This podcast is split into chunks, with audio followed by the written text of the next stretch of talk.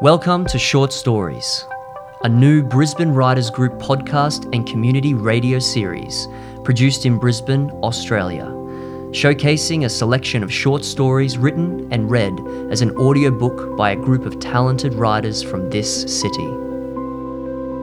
In this episode, we feature the literary work of Tom Jones, a writer who loves to escape into the world of science fantasy. Hi there, my name is Tom Jones, and I usually have to say something like, Don't ask me to sing, because I will, or something like that when I introduce myself. I'm retired these days, so it happens less than it used to. Well, after a lifetime of various and interesting jobs, including being a taxi driver, a hotel manager, and a paramedic, I have lots of experience to call on. I even delivered twins in the ambulance one day. Now, there was an adventure. Nowadays, I spend a lot of time writing in the science fantasy genre.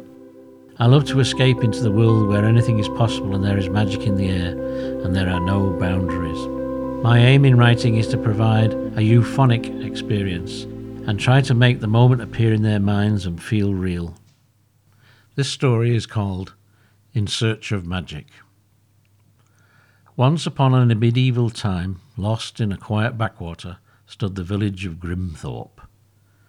Some people said the town was miles from nowhere, while others added sarcastically that it was even further away from somewhere.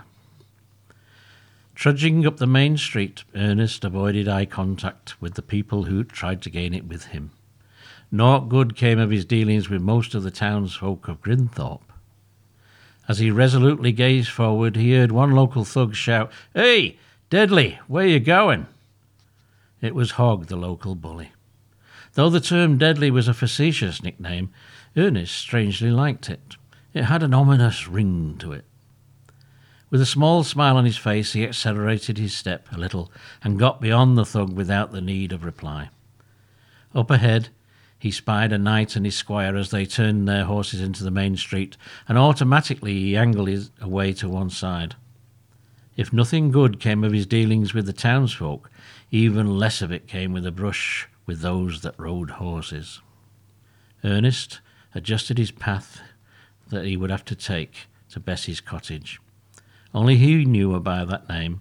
The village people called her Witch Hazel Blue Ring. He didn't know where the hazel came from, but blue ring was a local mushroom, and Bessie had a nose that could easily be mistaken for one.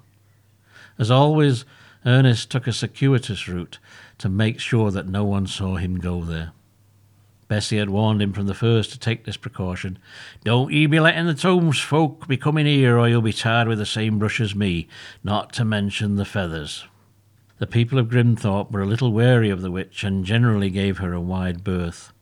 This suited Bessie very well. Picking his way through the forest that surrounded the town, Ernest thought back to the first day he had gone to Hazel Blue Ring's cottage. It had all begun with stories his father used to tell him when it got dark stories of wizards and warlocks, merlins and mages.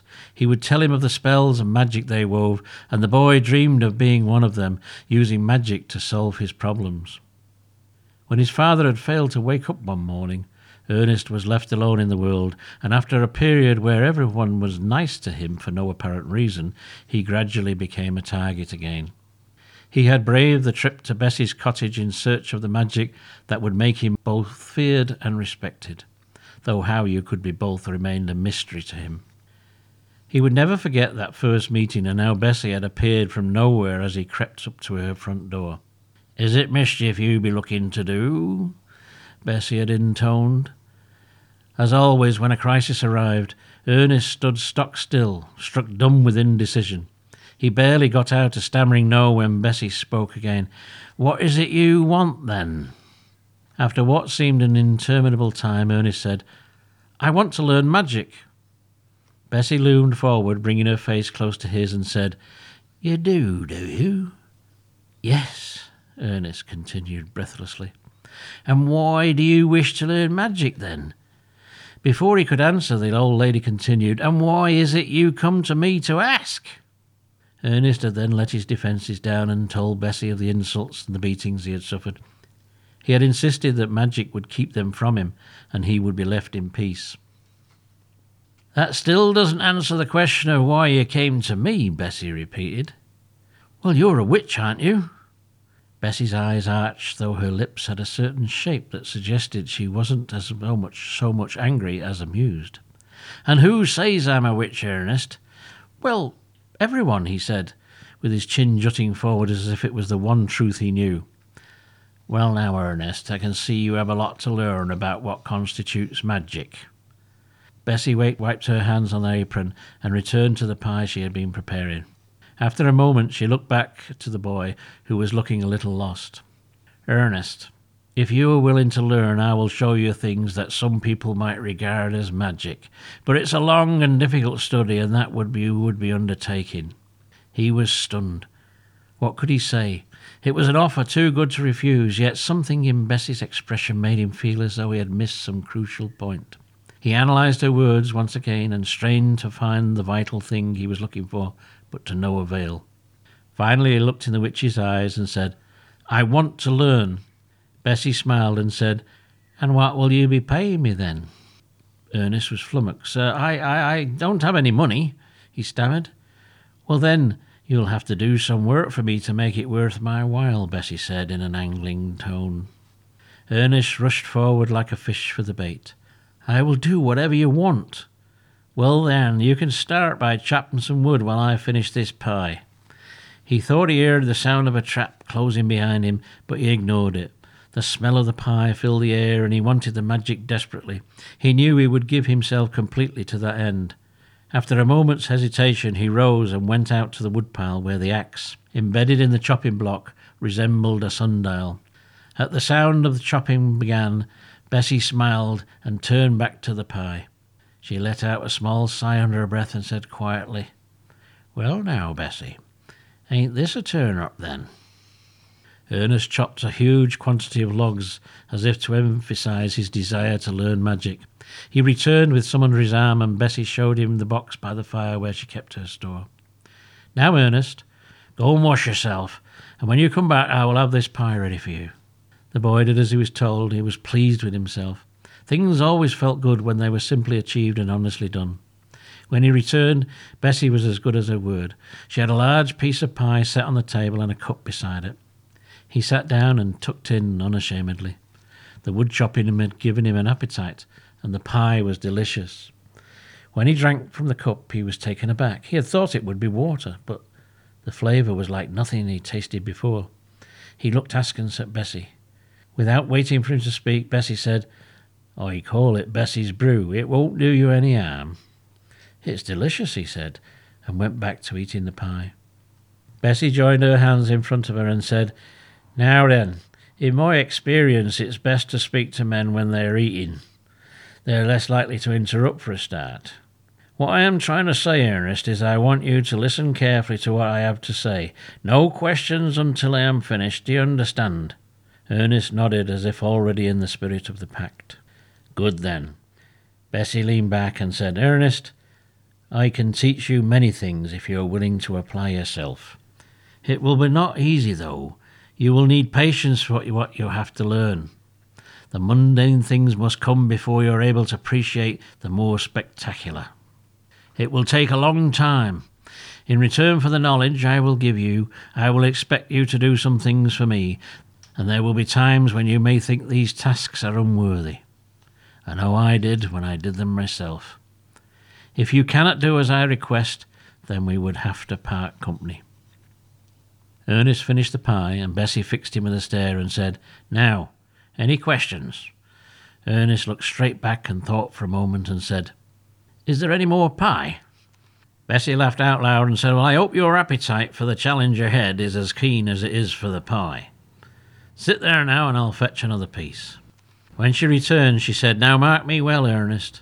You should not let anyone from the village see you coming here. They are pretty narrow minded folk there, and they can be as dangerous as dumb gets. He had now turned eighteen, and that day seemed so long ago. He had come to Bessie's, and his visit always began with a chore or two before they got down to some learning. He was amazed at first as she took him around the forest and began to teach him the names of all things that grew. She taught him the properties of each one and how they could be used, whether it be for cooking or for the treatment of various ills. He could tell that at first she was worried that he would become bored, but he was fascinated. He loved the feeling of power that the knowledge gave him. She also taught him how to avoid confrontations with villagers and how to recognize the signs of impending trouble. Slowly but surely, he mastered the lessons, and it made him feel so much better in himself.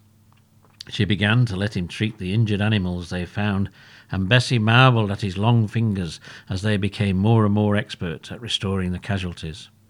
More than once, he caught her looking down at him with a small smile. Bessie and Ernest would harvest all sorts of plants, and from them potions were made that at first seemed to make no sense. He remembered asking Bessie once why she made them that way. Because they work, she had replied sharply, and he never asked again. One day he asked her, How do you make yourself invisible?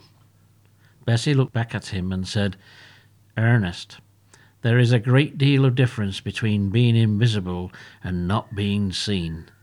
I can tell you the latter is achieved by preparation and concentration.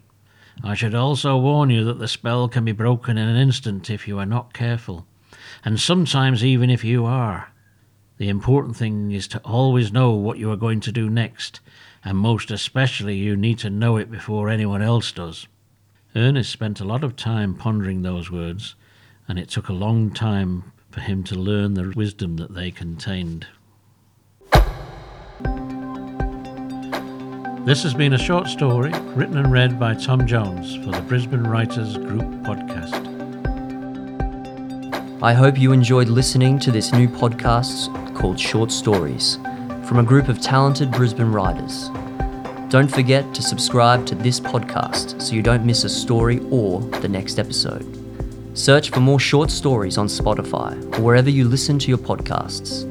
For more information on our writers, head to our website, brisbanewritersgrouppodcast.com.au, and click on the Writers Contact page. Short Stories from the Brisbane Writers Group podcast is a Brisbane Podcasting Centre production, supported by Brisbane City Council, the Queensland Government, and the Community Radio Network. Thanks for listening.